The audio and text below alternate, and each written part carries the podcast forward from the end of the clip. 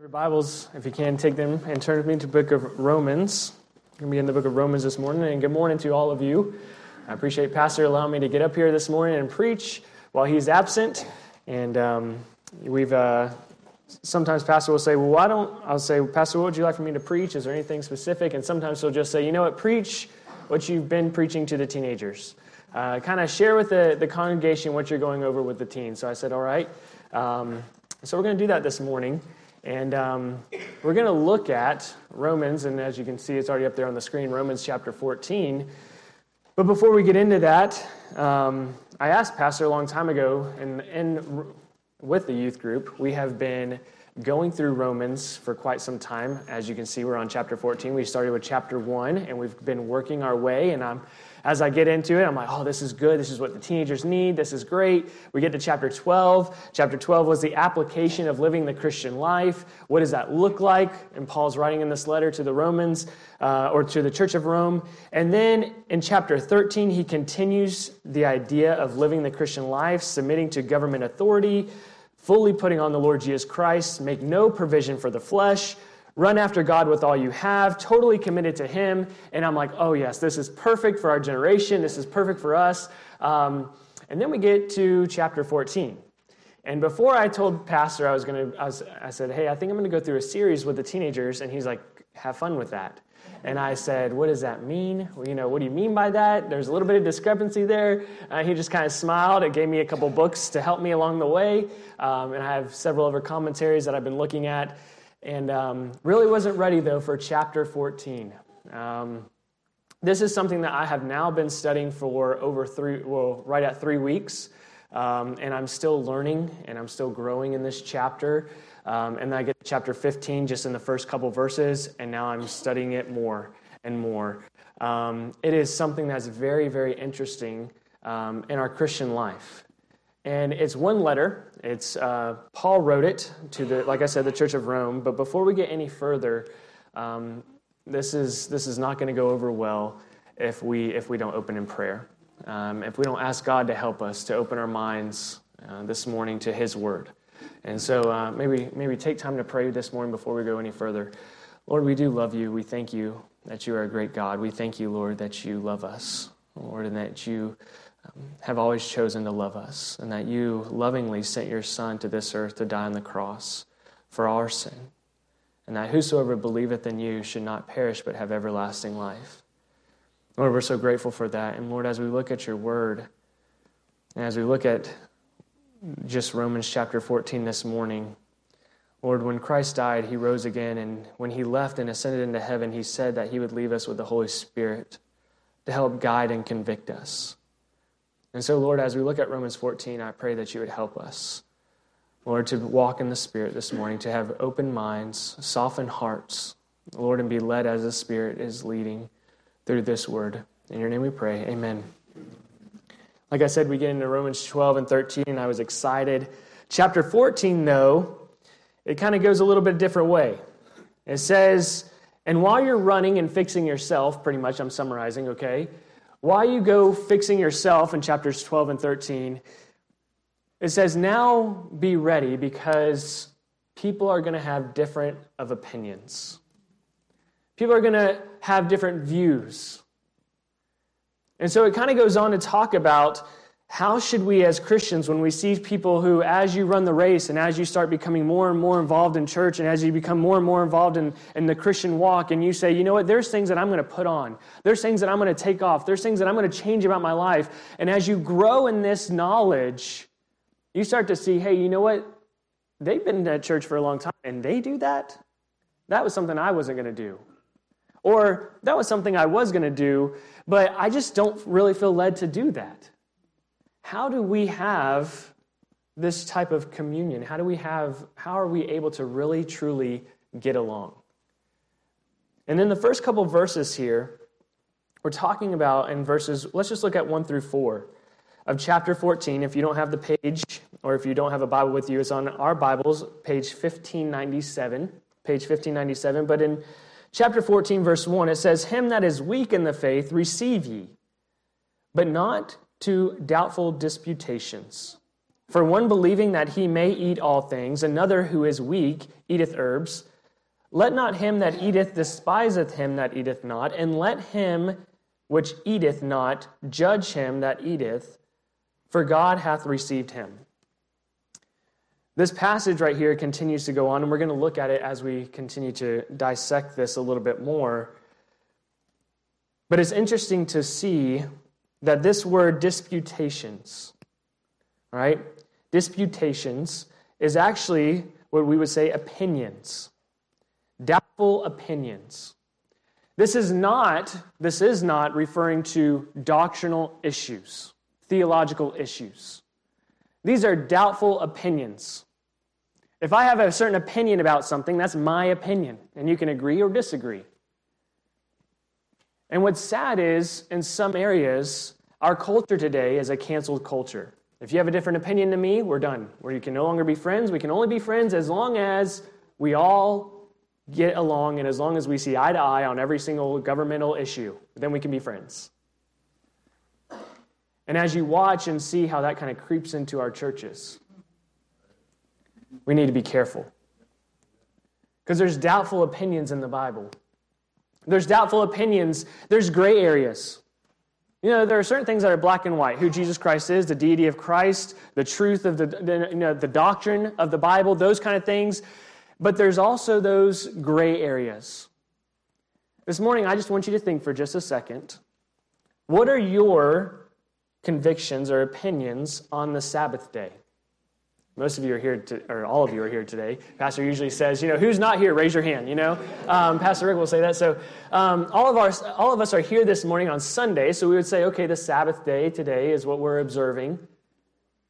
But some people believe it to be Saturday and not Sunday. How about TV? What is your conviction of TV? Netflix. Again, I'm just just think about it for yourself.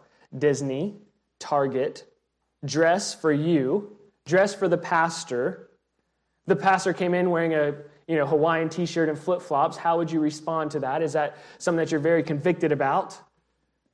Sarcasm. Is it always wrong? Is it sometimes wrong? Is it never wrong? What is your view on sarcasm? Food is what Paul here is just talking about what we eat and what we drink. Certain opinions on what we can and can't do that are gray areas. What are your personal convictions? What are your opinions on those things? We're going to look at this this morning. The main idea about Romans 14 is to stop judging each other regarding secondary matters of religious practices about food or holy days. Instead, we're to judge ourselves and how our actions are affecting other people. It is more important that we have peace and unity and righteousness then that we exercise our freedom in those areas. Romans 14, verses, again, we just looked at 1 through 4, we see that there's people with more strict and less strict rules in their lives. More strict or less strict. In these areas of application in which views are taken, there are three possibilities. The one is both may be wrong. One may be wrong, or neither may be wrong. Views that fit into the third category, neither are wrong, are the types of cases that we are talking about this morning in Romans chapter 14. Regardless of our difference of opinions, Paul said that God has accepted both individuals. Romans 14, chapter 2 and chapter 3. It says in the last phrase in verse, God hath received him or accepts him. It's interesting because what Paul is writing to, he's writing to, again, the church at Rome, and we have Jews and Gentiles now coming together to worship. A beautiful picture of the children of Israel and how they have all their rules and all their traditions and how they're, they have all these things that are set apart for the Jewish culture. And now the Gentiles are coming into play. They're coming into church, they're worshiping together, they're trying to have fellowship one with another. And the difference that was there among them, they probably looked different, they dressed different, they ate at the different restaurants than other people, than the other local Jews ate. How did they handle it? And here's the writings that Paul says doubtful disputations. You know, it's interesting how something 2,000 years ago, almost written 2,000 years ago, and how it is applicable for our lives today. America, we have an American standard of Christianity. American standard of what it looks like, of what a Christian looks like, and what a Christian ought to look like, and, and all these things. And yet now we are becoming a melting pot for other nations, whether you like it or not, whether it's a big you know, political debate uh, of who we let in, that kind of stuff. Whether you like it or not, it's happening. So, how should the church react? And I think we should act like Romans chapter 14. I think that we should stand firm on doctrinal issues, but on those gray areas, agree to disagree, to, to have unity. So, but let's look at God's word. We cannot determine by what is right by how strict a view is. The Pharisees were the strictest of all, the Jews. Acts 26, verse 5 says, Yet they went beyond the requirements of God in various ways. They questioned even Jesus and his disciples when the tradition of the elders, because they did not wash their hands when they ate bread in Matthew 15, verse 2.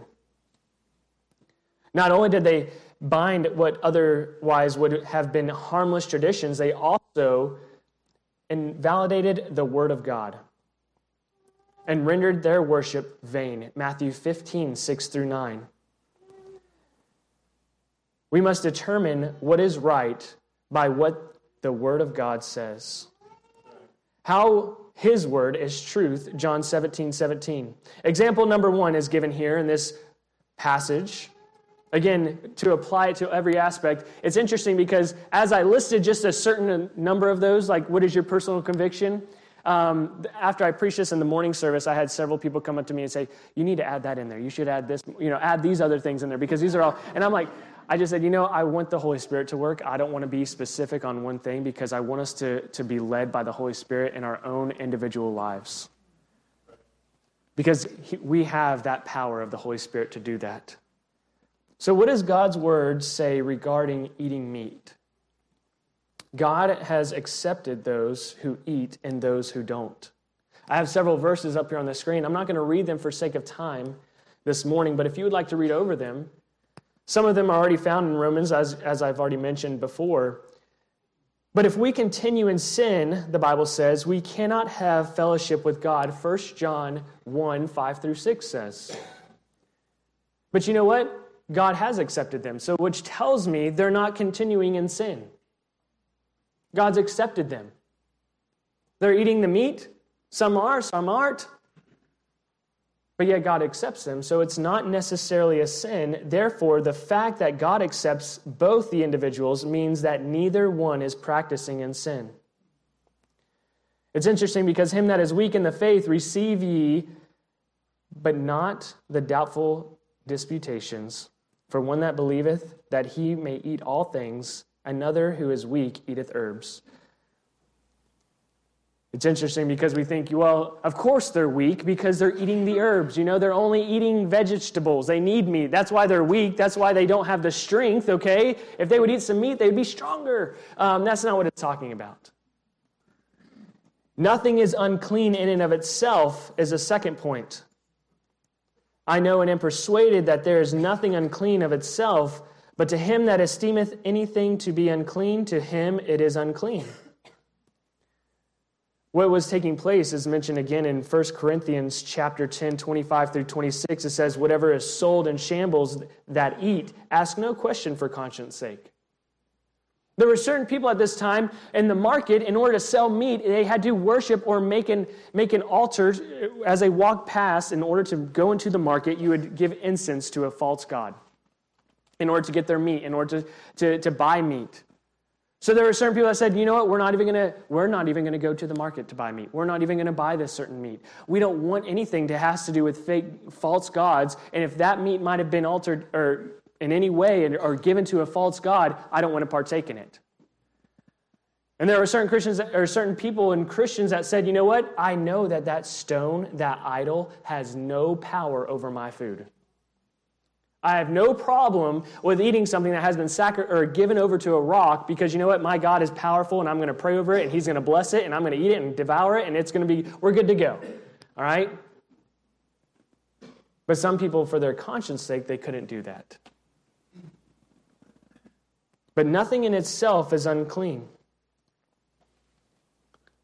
You know, there's a time back before my time where I remember listening to certain people preach about and talk about like big rim glasses. Remember anybody remember that time where people would preach about big and how that was a sin, big rim glasses or facial hair or sideburns if they were down to this far, this far. And, and if you had, and monks sometimes they argue about whether or not you should have hair on top or only little hair on top and all this, all this difference of opinions. And really, that's just what it is. It doesn't make you more holier or less holier. It's just different of opinions. Eating meat is to be avoided if it cannot distinguish eating from idol worship. 1 Corinthians 8 7 talks about this also. There were certain people that grew up in this culture, certain people that saw the power of these false gods. And they said, There's no way that I can partake of that because I've seen it firsthand. And so for them, it was against their conscience. And when brethren were unable to distinguish the eating of meat from worshiping idols, their conscience would be defiled because they were in their mind honoring the false God by partaking of that meat.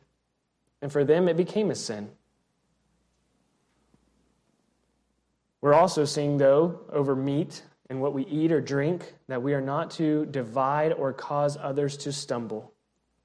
Romans 14 21 says, even though Paul knew that these idols were nothing in 1 Corinthians 8 4, and that the meat was not unclean uh, in and of itself, Romans 14 14, he was willing to abstain from eating so that he would not cause his brethren to stumble.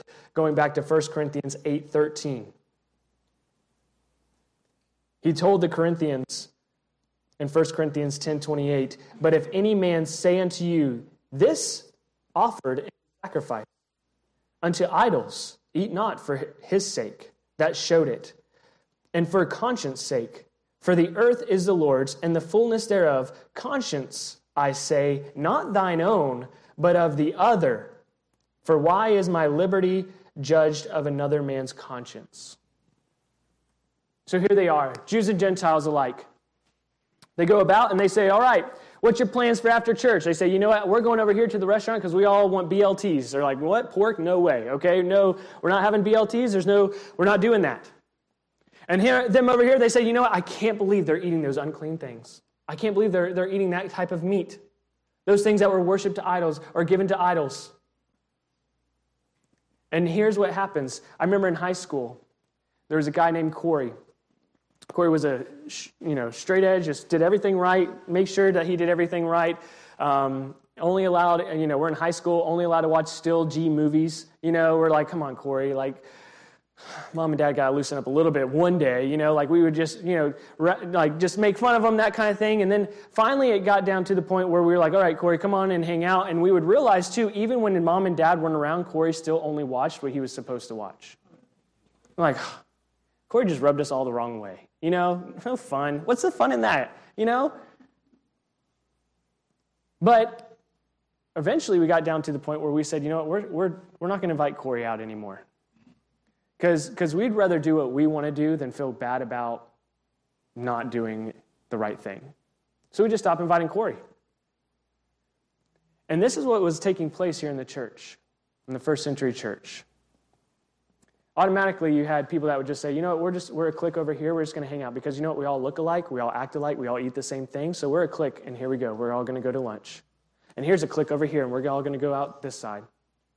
And here's a clique, and here's a clique, and there's a clique. And all of a sudden, we're doing that within our churches because, you know, here's someone who looks like me, acts like me, dresses like me, and talks like me, and eats the same things that I eat. So therefore, we can now be friends instead of surrendering over some things not making things a big deal that really are not a big deal.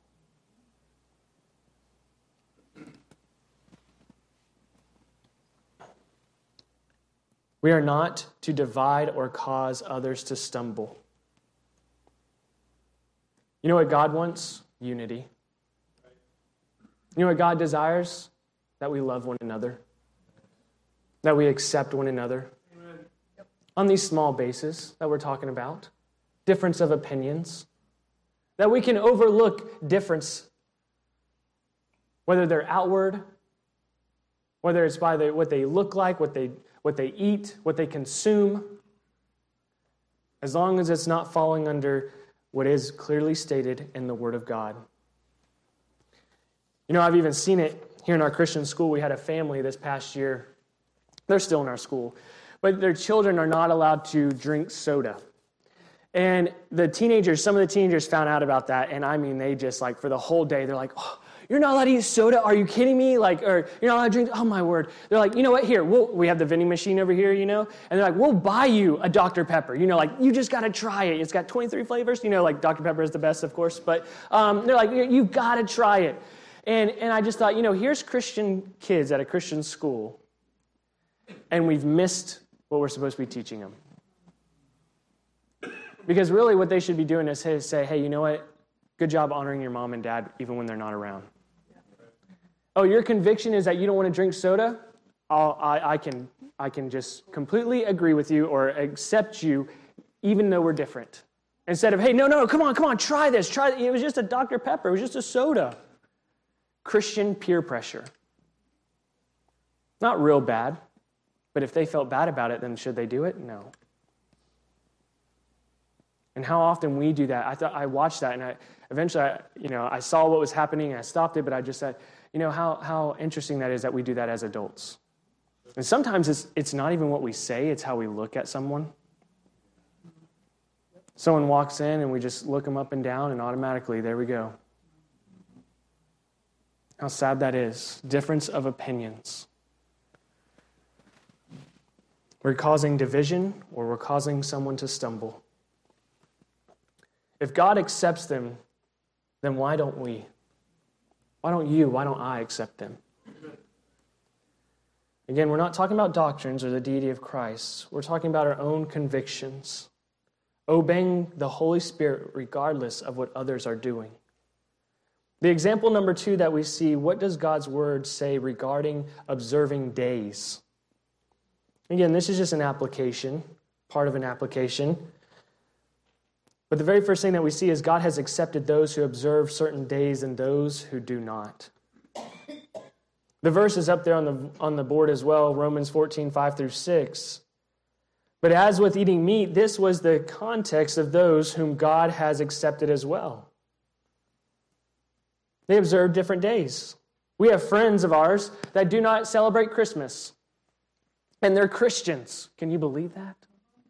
I said, What do y'all do? You know, I was curious whenever they said, We don't do anything for Christmas. I'm like, No, you're kidding. Like, and, and how long have you been saved? You know, like, what, what, what's wrong then here?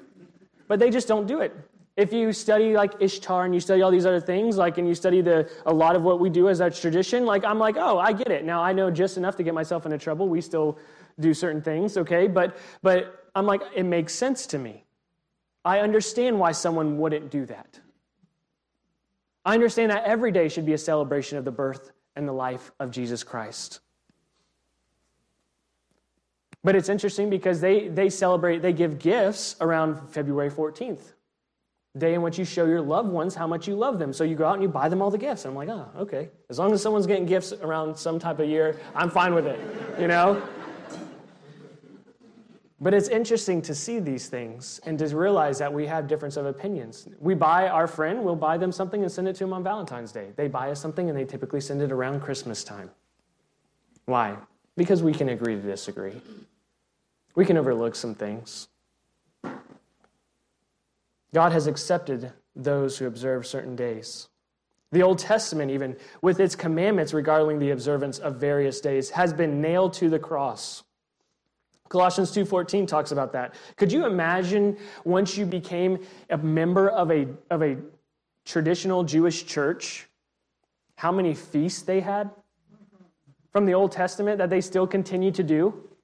And as a Gentile, you're like, another potluck?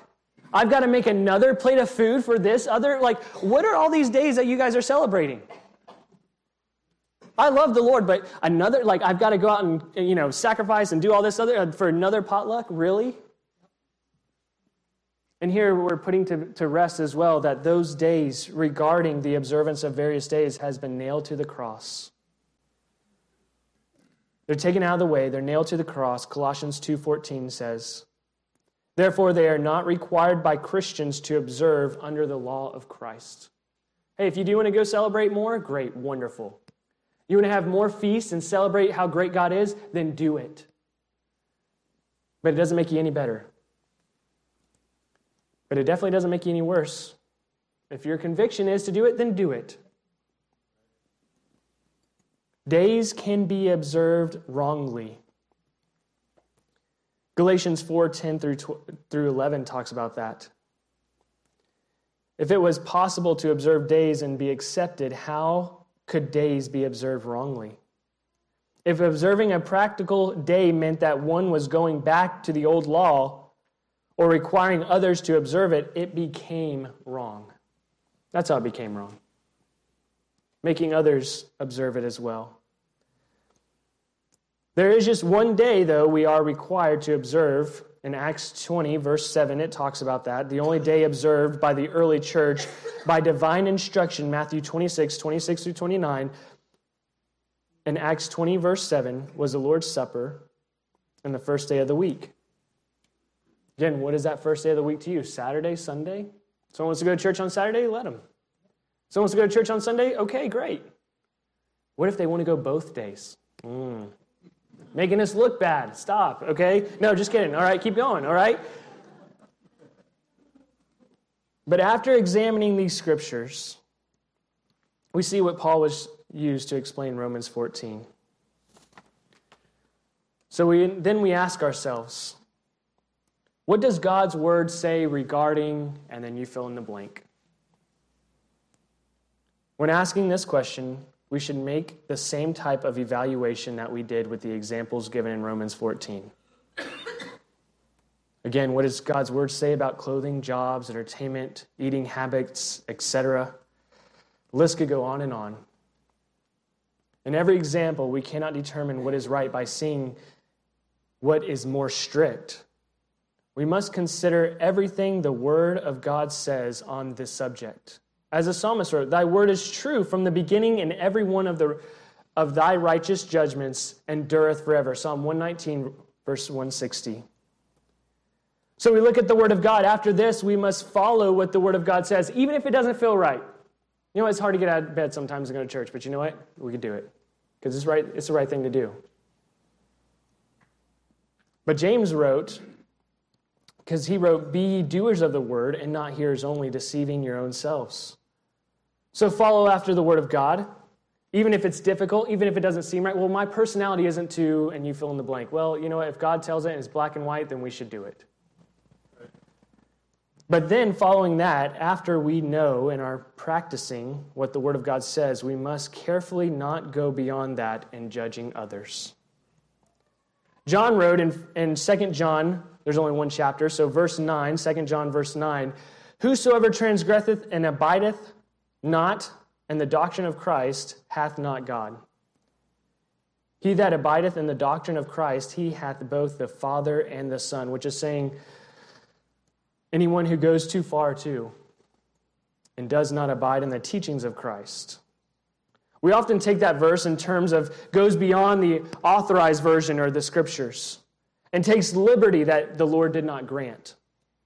And that's certainly a, a good way to apply that to this verse. But it is also possible to be, go beyond doctrine of Christ by binding additional rules upon others, just like the Pharisees did in trying to bind their traditions and commands upon others in Matthew 15, 2 through 9. Which finally gets down to this point the sin in Romans chapter 14. What is the real sin behind Romans chapter 14? The person with more strict commits sin by judging and condemning his brother. This is the sin that we notice as in matter of opinion in which God has not declared one side right or wrong, God accepts them both. Judgment will be by the Lord's standard, John 12, 48 says, not by your opinions. Judgment comes by the Lord's standards, not by our opinions, and Christ is the one who will judge them. I think that verse is up there. Yes, it is. Romans 10 14. They will give an account. By doing, the second thing is, with those with more strict, by doing what he believes to be wrong. Talks about in Romans 14, verse 23. And why would this be? Whenever we do something we believe to be wrong, even if it's just our opinion or a conscience, and not a matter of faith, we are effectively working to sear our conscience so that we no longer feel guilty of doing what is wrong. But we have to realize again, being careful to do what we believe to do is wrong. Not doing, I'm sorry, what we believe to do is wrong. So we have to make sure, hey, this is between me and the Lord. We believe in soul liberty. We teach that, right? We believe that every person has the ability to hear from God through the power of the Holy Spirit, to be guided and directed, whatever that will is for their life. Whatever God's will is for your life. You know, we, we teach that, we preach that, we tell that to our young people, unless it's, and then we fill in all these gray areas with our own opinions. and we have to be very careful with that. How about those with less strict views? What is the sin at in there? By regarding his brother with contempt. Paul warned the brother who ate meat and not let and let not him which eateth not judge him that eateth. One version of this, or one interpretation as well of this, is not to re- regard with contempt the one who does not eat. Talking about judgment there. The word contempt means to devalue or judge in that way, like to devalue them. Well, I can't believe.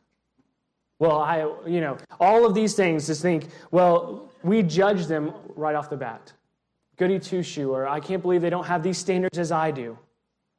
You know, when someone fully, really gets right with God, they're going to be wearing that suit and tie. They're going to be coming down the aisle, and they're going to be, you know, now we know they're right with the Lord, right? Isn't that the mentality that we have, though? Isn't that the, the, the, the, principle in some ways that we sometimes get in our mind to think that if someone eventually looks like us and acts like us and does all these things, you fill in the blank, then they finally have arrived? Arrived to what? Your standard? May God help us as we look for unity, as we strive for love. And not to devalue one another with comparing them or judging them in ways that we ought not to judge. Again, Romans 12 and 13 talking about living the Christian life. If you, again, you can spend weeks on this. Someone told me afterwards as well this morning, they said, we, we need to spend weeks on this passage. And I said, You can spend weeks on this passage. this, is, this is a you thing. This is something I'm still working out. I've called people up this, these past couple weeks and I've told them I'm sorry because I have judged them harshly.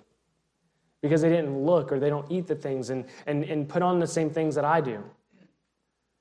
And I've had to call them and say, you know, I, I was, I'm sorry for that. That's wrong of me. But we also have to realize as well, those with less strict, by causing his brother to stumble. This is where the sin comes in. We need to remember that our opinions, which may be perfectly harmless in themselves, are not part of the Lord's standards. The Bible says in Romans 14, 17, For the kingdom of God is not meat and drink, but righteousness and peace and joy in the Holy Ghost.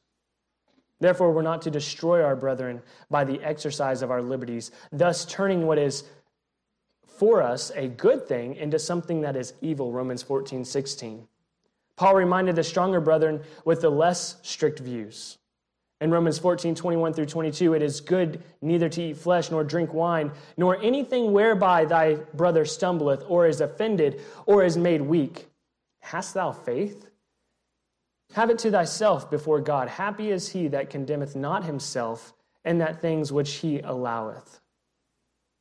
We may be engaged in some particular thing that is not sinful in and of itself, but if we practice or cause our brothers to sin is when it becomes, or a stumbling block is when we become a, it becomes a sin.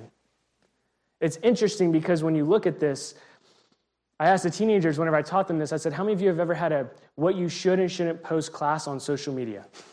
You know, no one's ever given a class on what we should and shouldn't post on social media, but Romans 14 is a great picture of what we should and shouldn't post, even among Christians on social media, parents and teenagers.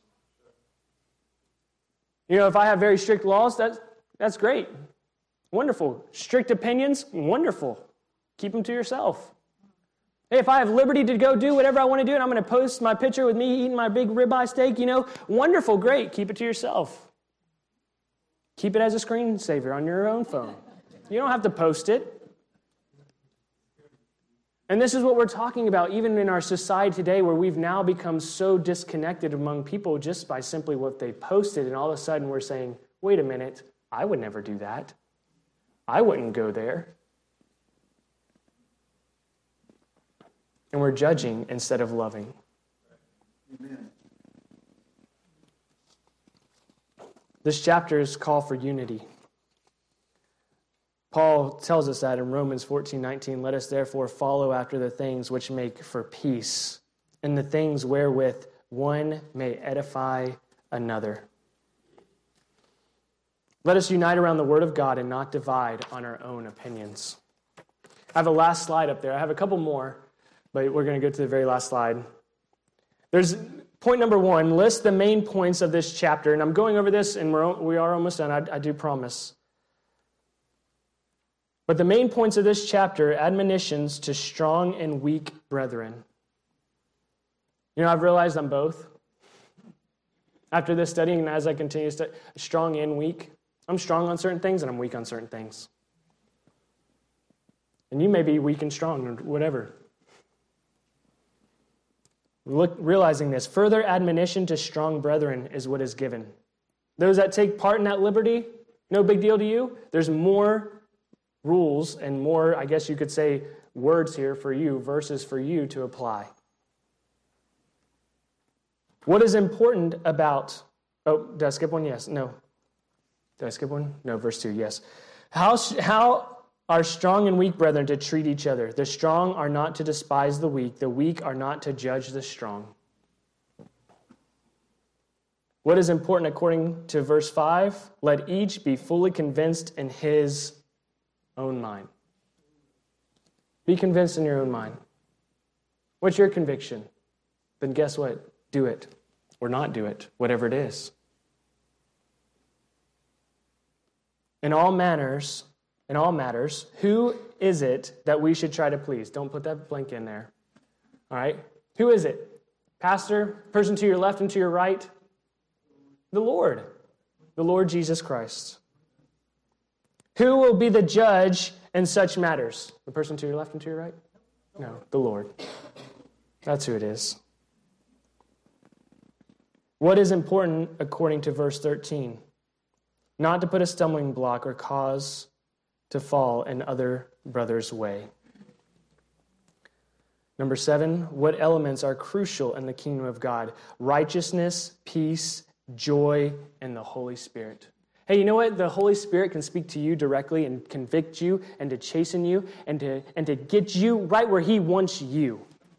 And He can do the same thing to me individually. You know, convict me and chasten me and get me right where He wants me to be. And together we're the body of Jesus Christ. How far should one be willing to go to avoid causing his brother to stumble? As far as giving up personal liberties in Christ. Here's the sad thing in Galatians chapter 2, Peter is sitting there eating with the Gentiles. And then all of a sudden, the Jews walk in, and what does Peter do? He removes himself completely away from them. And Paul says, Paul rebukes him for it, says, That's not the gospel. That's not the love of Christ. Now, here in, in Romans chapter 14, he's saying, Food, schmood, it's not a big deal. Why? Because what Peter missed out on was it's about love, it's about unity. It's okay to, to disagree with people, to show that kind of love. On these gray areas, these matter of opinion areas. If we violate, though, our conscience, what are we guilty of? Sin. Sin. Did I read that right? If we violate our conscience, we are guilty of sin. This is where I don't believe necessarily, as a pastor, I would like to spend more time on this, but I don't think it's necessarily pulpit type things. I don't know how much of it should be.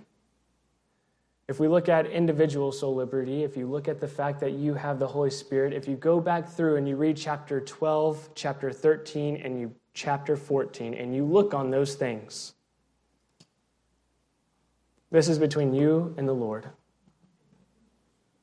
And when you get to that point and you realize, these are my convictions, then teenagers, young adults, older adults, don't break from those convictions. But if it's a gray area, it's not our job to press them onto others. And to be careful. Because when we do that, whether it's strict or less strict, whatever it is, it's wrong. We've messed up. We've missed the mark. May God help us. Let's pray. Lord, we do love you. We do thank you for who you are. We do thank you, God, for this sure word. Your word does not return void. Lord, I do pray that you help us to look back over these passages. Lord, to realize that you, through the power of the Holy Spirit, will convict us and guide us as you see fit. Lord, as America is becoming more and more of a, of a a hub for other cultures and diversities and, and these things, Lord, help us to desire unity over our own American traditions, over our own opinions. Help us, Lord, to stand firm on what is truth in your word. Help us, Lord, to teach that to the next generations who are asking so many questions, desiring answers to why, why, why. Lord, may we be willing just to give the simple answer of this is my opinion, this is what I think. And allow the Holy Spirit to work in their own personal lives as well. Lord, you're a great God, and you are a great Father. And Lord, I pray that you will, and that we thank you that you guide your children. And you even guide the king's heart like the rivers of water. And so, Lord, I pray that you will turn our hearts back to you. Lord, we desire to be more like you. Lord, if there's someone here this morning that doesn't know you as a personal Savior, they, they've never heard the truth of the gospel, they've never experienced that type of love. That the King of Kings and the Lord of Lords would come down from his throne in heaven, be born in a manger, to live a perfect, sinless life, and to die on the cross for our sin, that whosoever believeth in him should not perish but have everlasting life rise again on the third day, ascend into heaven, and leave us with the power of the Holy Spirit. Lord, if they're not sure about that, I pray that today would be the day of salvation. Lord, to realize that we are all sinners in desperate need of a Savior. Save us from the penalty of sin, to save us from the power of sin, and to save us from the presence of sin. And we'll give you all the praise and all the glory. For we ask all these things in your precious and holy name. name of your Son, Jesus Christ. Amen.